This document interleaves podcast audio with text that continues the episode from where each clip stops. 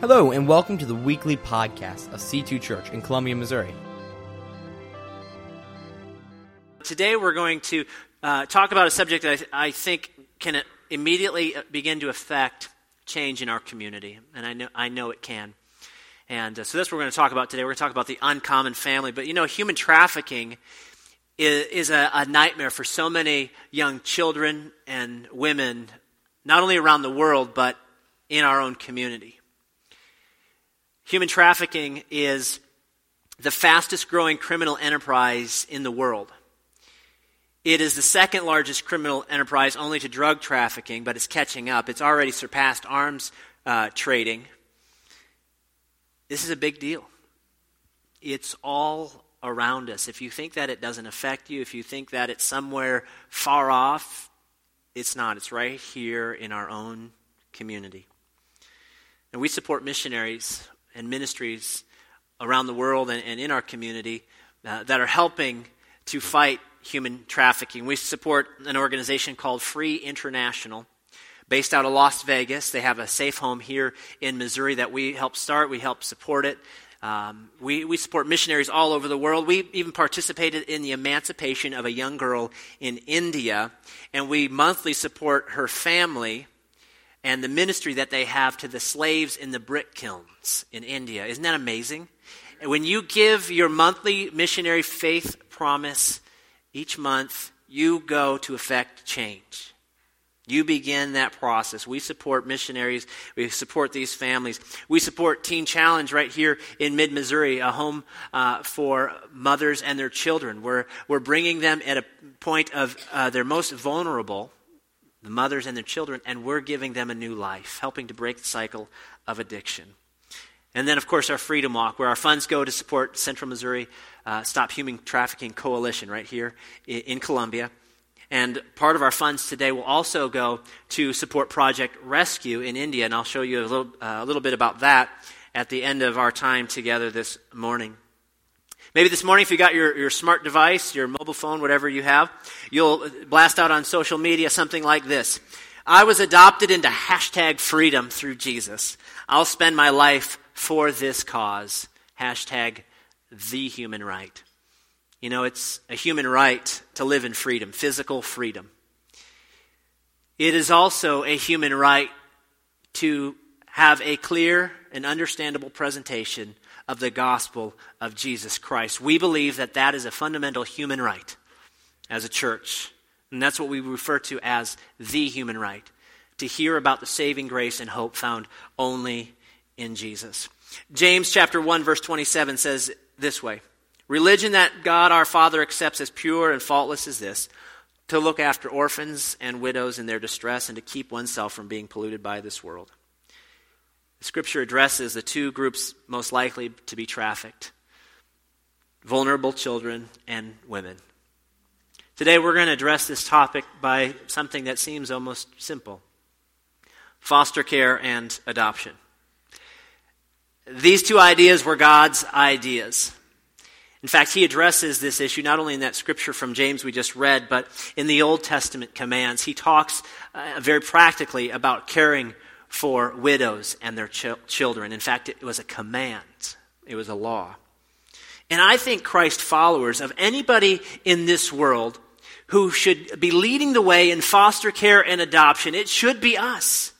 We, the children of God. Listen to my terminology there. We are children of God. We have been adopted into His family. Each one of us is a child of adoption through Jesus Christ, we are heirs to the kingdom of God. We stand to inherit eternity. Isn't, isn't that something to get excited about? I don't know. I thought maybe it was kind of cool.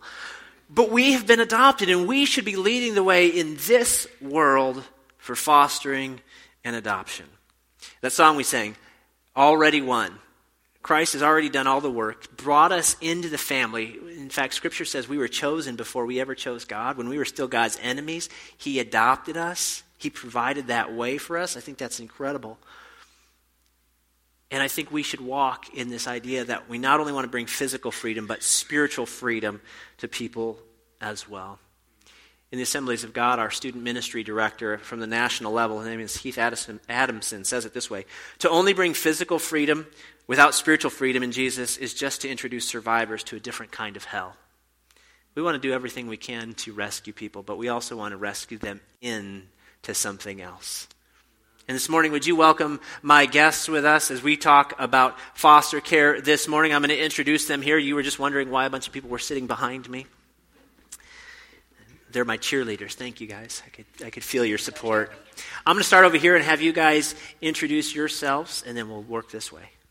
We are Al and Rachel Howell. We are house parents at Coyote Hill, which is a children's home about 35 minutes from here. Um, we have eight awesome foster kids. Our youngest is five, and our oldest is 16. Awesome. Thanks for being with us this morning. Uh, my name is Danielle Dupree, and I'm a property manager here in Columbia, and um, I have two awesome foster daughters.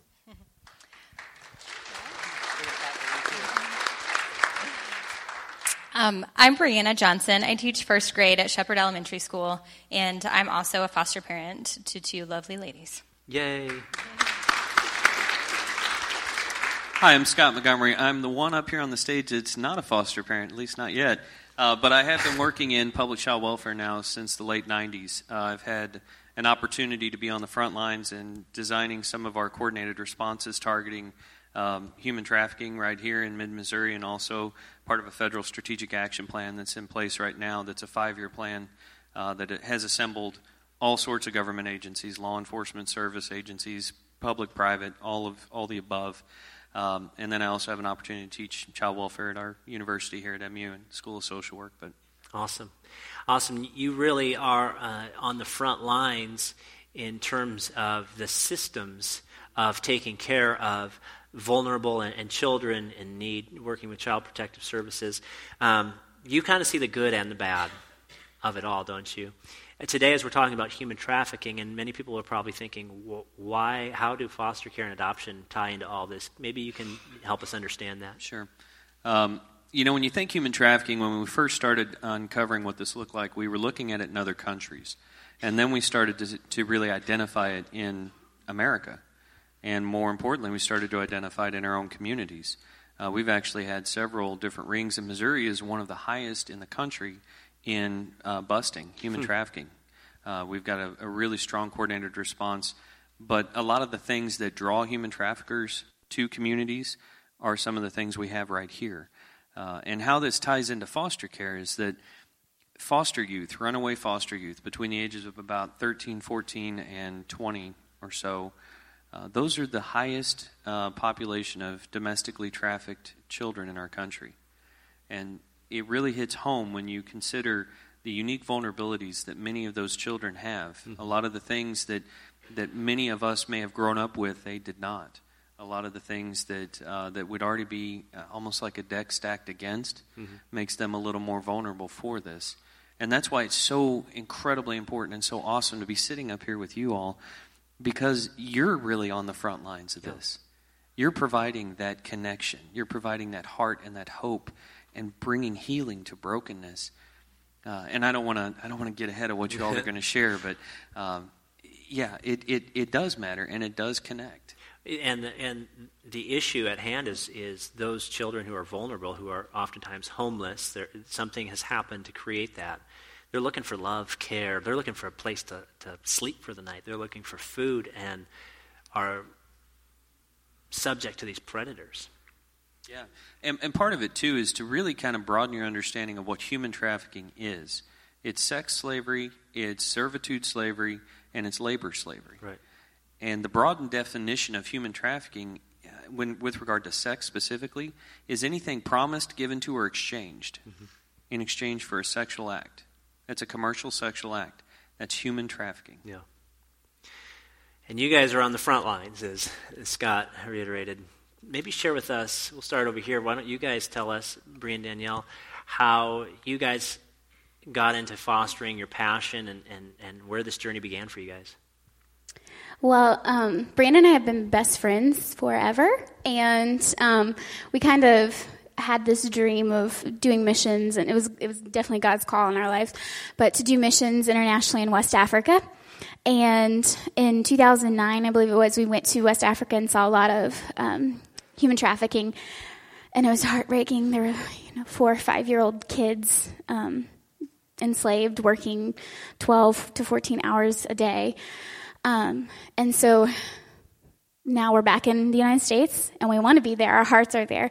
Um, but in 2013, God really started talking to my, you know, just talking to me and, and telling me that I need to change my attitude because I was like, I need to be in Africa. I don't want to be here. I don't want to be paying off student loans. I just want to be there. Um, and it, um, really took a took a heart change because he, he really spoke to me about being intentional where I'm at. So in Columbia, um, I need to be the best that I can be here. I need to be his hands and feet while I'm here.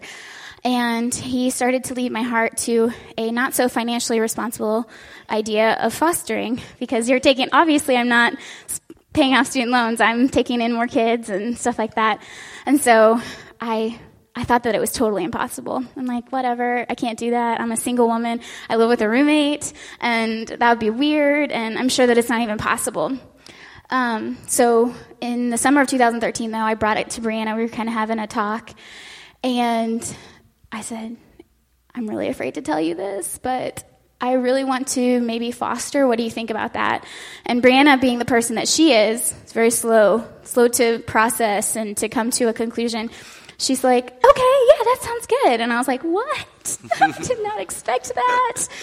And um, she, it, when she jumped on board, I was like, okay, this is the Lord. All right, I just need to do it. And here we are. Here we are.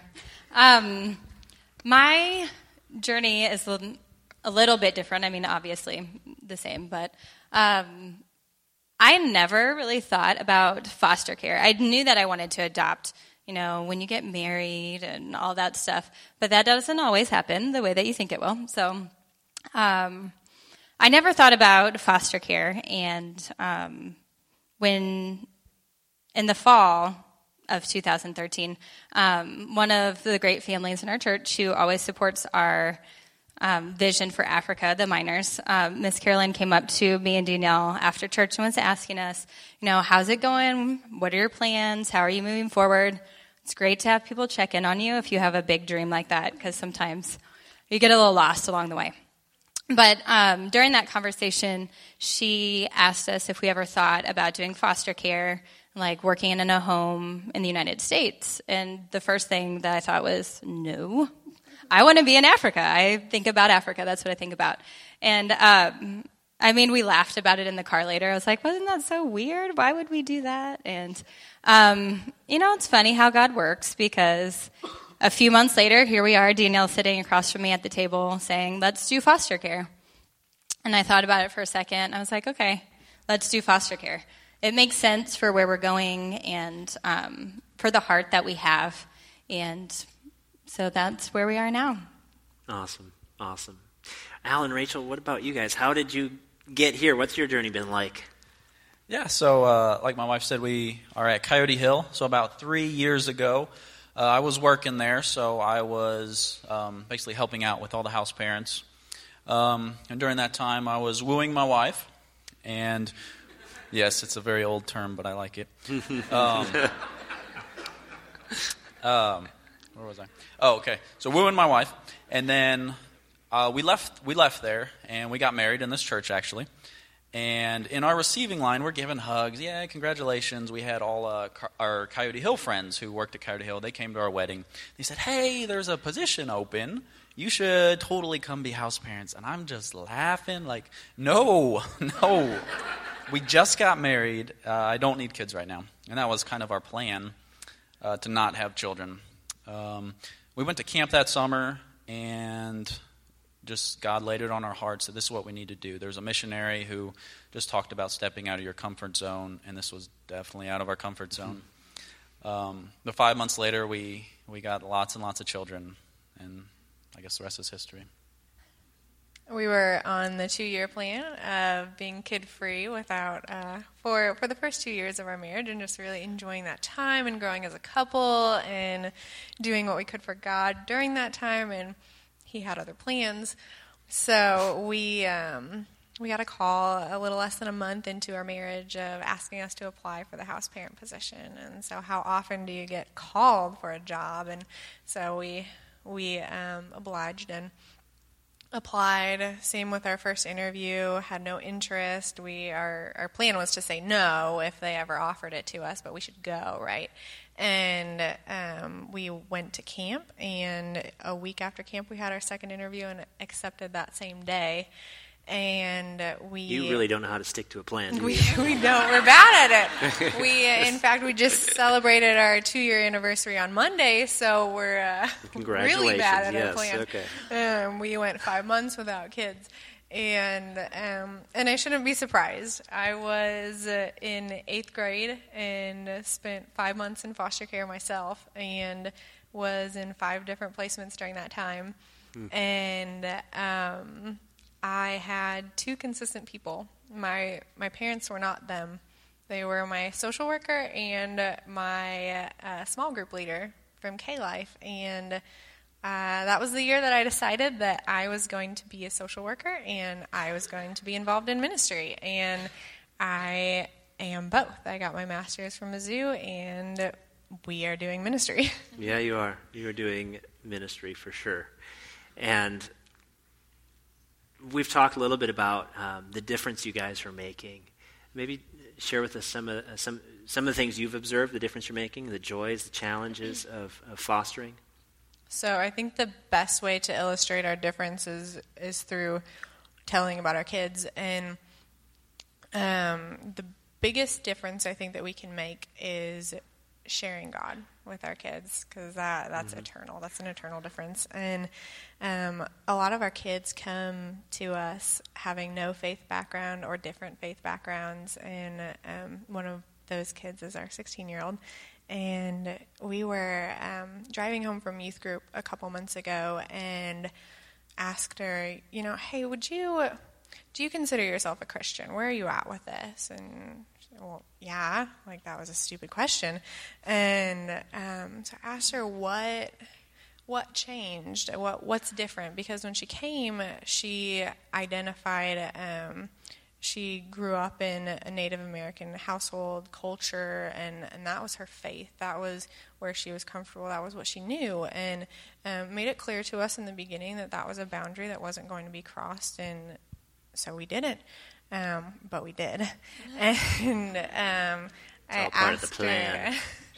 So, so I asked her what changed, and she told me, "I know your God loves me back. I know Wow. that your God cares." And uh, there were tears, and Hmm. you might not know that, but there were, and um,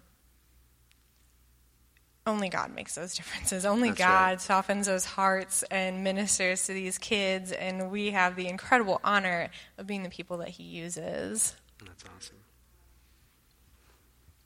Can I tell a little story? Sure. All right. we had a uh, little boy, we'll just call his name Timmy, and this boy was eight years old. So when he got angry, he would kick and punch and bite, and I could probably stick my hand out and just hold him there, and he'd be swinging.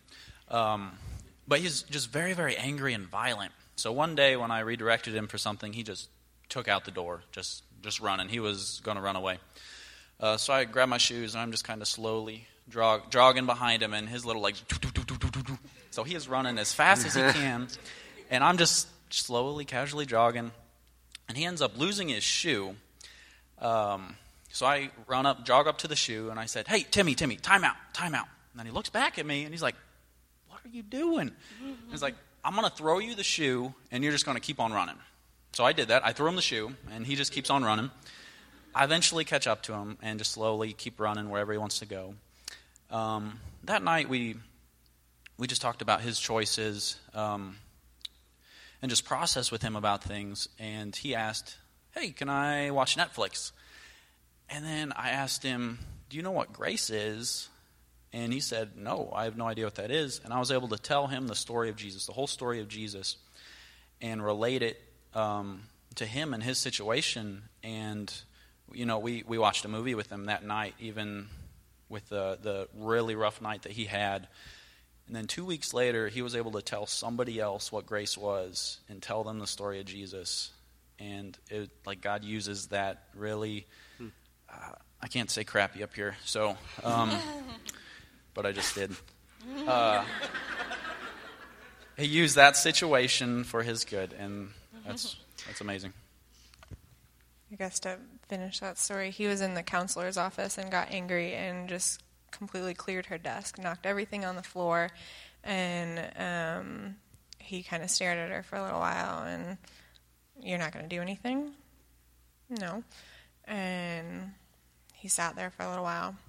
That's called grace. Al taught me that. Hmm. That's amazing. You guys are giving them unconditional love. You're giving them consistency, which you've told me a lot of them come from a background where there's no consistency, whether it's hopping to foster cares or different, just the different circumstances of their life. And I, I think that's so amazing. Now, your your placements tend to be longer term. Is that true? Right. Mhm. And I know that's that's part of the challenge is they they might be taken away or, or placed back in the home. Where you guys, you know, some of most of your placements are are going to be more temporary. What are the joys and challenges in in your circumstances? Me first again?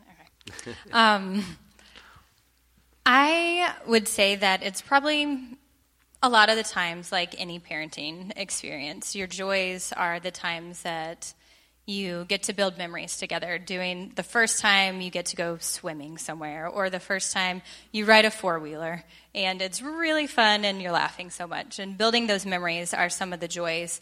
Um, that we've shared so far. We haven't been foster parents very long, like maybe three months so far. So, um, those are a few of the joys that we've experienced this far. Um, some challenges can be learning how to help kids through their pain and through the things that have happened to them and knowing how to talk to them about that or having the wisdom to lead them through that. So that's the hard part, but that's the hard part with any kid when they go through their hard situations. It's just maybe more extreme in some circumstances. And you have to help.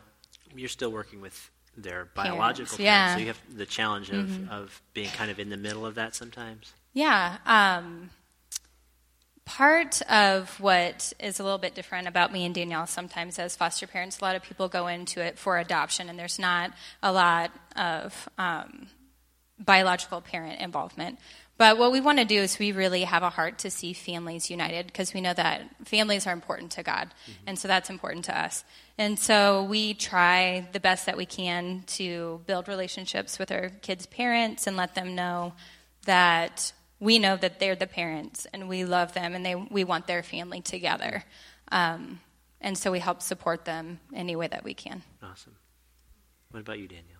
Um, some of the joys that we see are, you know, like Brianna says, just like the times where they're just truly like laughing from their gut. That's just one of the best sounds ever.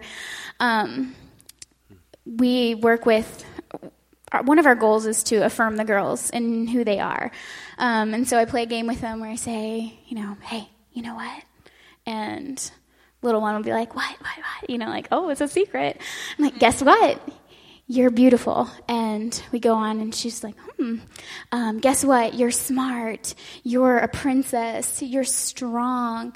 And um, there's, you know, there's just sometimes there's an eye roll and it's like whatever danielle be quiet but sometimes there's like a smile or a little side grin that you know is tried to, tries to be hidden um, but it's just been a really a pleasure to see those words of affirmation of who they truly are sink in and um, just to see them come into that confidence that they are special, they are smart, and they're strong. Um, some of the more difficult things, um, we work full time, and it's hard uh, coming home to like. Sometimes work feels like a resort. Um, like I'm so excited, and then you know some days I ha- I have anxiety coming home. Like oh Lord, please let it be a good day. Um, so it's just that day to day struggle. Um, you know we're working parents, just like you guys, a lot of you are. Um, so it's difficult. I love that idea that this is so much how I think the power of words. The scriptures say our words have the power to, to bring life or to bring death, and you're speaking life and you're speaking truth, and you're undoing some of the things that uh, their, either their homes or just the circumstances of life have taught them. One of the joys we've had recently is celebrating with you guys the water baptism last week of one of your kids. How awesome was that? And I think all of us here were just so proud and a little verklempt. Yeah, absolutely uh, in my life of awesome things that have happened to me. It's getting married to this beautiful woman and baptizing my daughter. Um, awesome. Her life has just totally changed from where she was to where she is now, and that is not us at all. That is God, and we are so thankful for that. In, in our last few moments together, what's uh, something you would say, or maybe a challenge you'd give to our church regarding fostering and, and their participation? Um, I would say um, we have a lady in our church. Maybe she's here. Marlis, somewhere. Raise her hand, Marlis. Somewhere. Okay, she's here. Uh, First service. First service? Okay. Uh, well, Marlis has came out so many times. It doesn't matter uh, how young you are. You can help. You can uh, foster. You can adopt. You can volunteer. Like Marlis, she comes out and volunteers. Uh, Floyd, you can raise your hand. I see you. Um, Floyd has came out to our home and just made us so many gifts with uh, just the skills that God has given him with wood and with his hands. So you guys can can do things. If if you feel this tugging on your heart for children, like it's not Satan telling you to go foster a kid. He's yeah. not going to do that.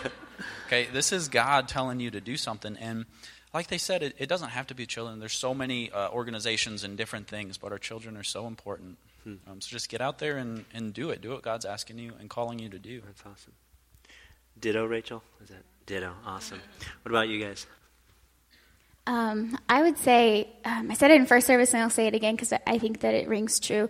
Um, we're two females and we're be, we're providing like God's mother heart to to our girls, um, but they're they need that um, that male role model in their life. They need to see a man of God step into their life and be words of encouragement and to bring that to them. Um, I think it's really important.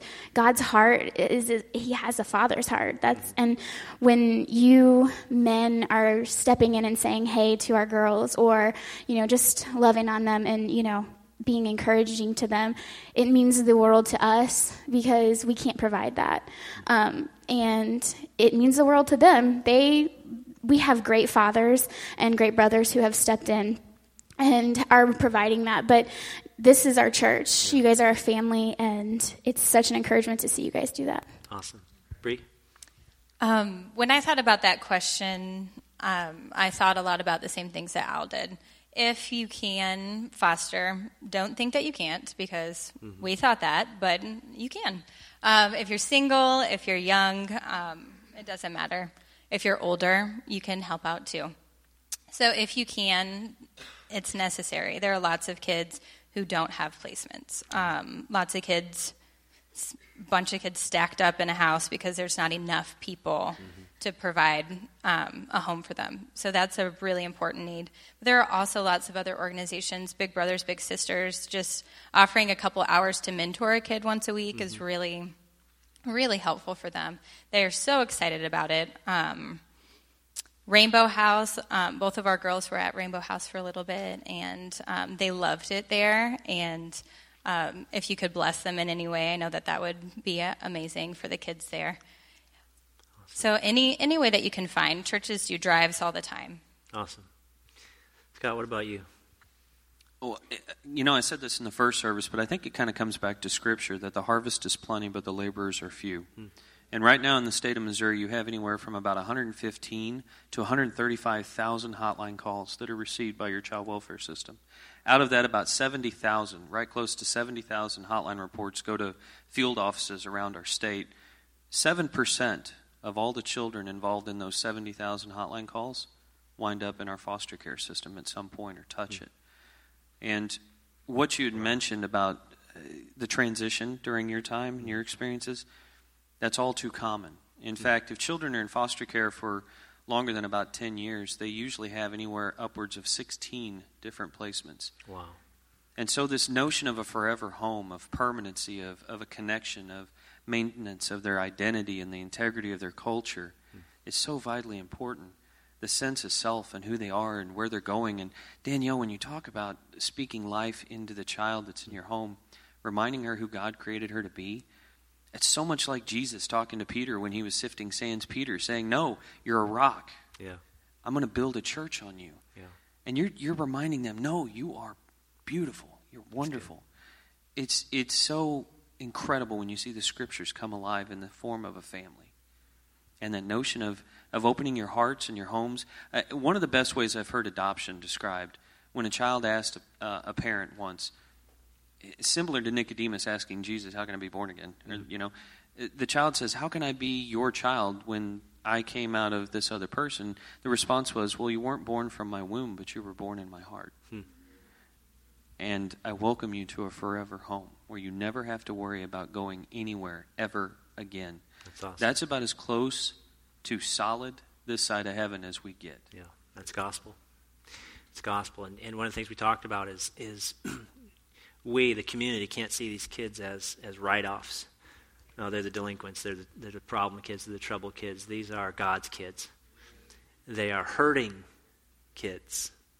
Uh, they carry a lot of, of pain and, and, and hurt with them. And so we would do well as a community to, to pray for those children, pray for these families. Um, you know, I, ha- I have a, a, friend who's adopted, and his, his mom described it this way to her biological kids. She said, I have to take them. I chose you. Can you give our, our guests a round of applause this morning?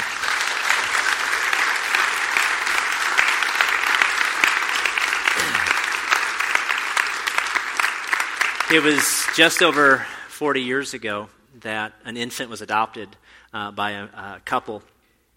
And uh, two years later, uh, this couple divorced, and the, the child uh, was taken by her mom, her adoptive mom. Her adoptive mom, a couple of years later, got remarried to her now stepdad, who, in her words, was a, was a terrible man. But it was through that experience that her mom went to, started attending church and experienced a, a radical, life changing relationship with Jesus Christ. And from that moment on, she began to attend church and she became a child of faith. At age 13, her, her stepfather passed away, and just two years later, when she was 15, her mom died of cancer. At 15 now, her adoptive father doesn't want anything to do with her. She goes to stay with her mom's mother, her grandmother, her adoptive grandmother, who, not handling the death of her own daughter very well, turns to alcohol and becomes an alcoholic. This was the cause of a lot of uh, problems in, in that house now. When it got really bad, she'd hop in the car that her adoptive father had given her as sort of a, an appeasement gift of, you know, here, just don't come to my house. She said she'd get in the car and drive for hours. She was living in the city of San Francisco. Her grandmother went to the youth pastor of the church she attended and said, I can't do this anymore. It's not going to work out. Will you take her? Or do you know someone who will take her? You like those words? The senior pastor found out and had, was in the process of hiring a new associate pastor to their church and asked him and his wife if they'd be willing to take this almost 16 year old kid. They were an uncommon family. A couple with a 10 year old, an 8 year old, and two 6 year olds taking on a teenager. And they said yes. And here are her words about that. Prior to joining the Reisner clan, I didn't really see much of a future. I was so lost in grief over the death of my mother. My relationship with my grandmother was deteriorating because of alcohol. My dad didn't want me, but still wanted the status of father, and my other family told me I could remain in the family if I left my faith behind, which I didn't, and as a result, they quickly abandoned me. It's hard to say where I would or could have ended up if our paths hadn't crossed, but God had a plan. I just know that being part of your family had a profound effect on my life because of the unconditional love I was shown by all of you. My faith was strengthened. I was strengthened. My ability to trust was strengthened. There was safety and security in being part of a healthy, God led family. I'm just so grateful that mom and dad took a chance on a broken, scared teenage girl some 32 years ago. I'm forever grateful. That's my sister's story.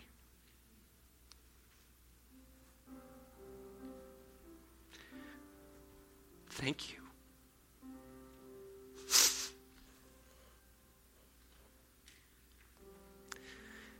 You'll never know the difference you can make in the world by just affecting change in one life. My sister's now been married for a long time, has two wonderful kids.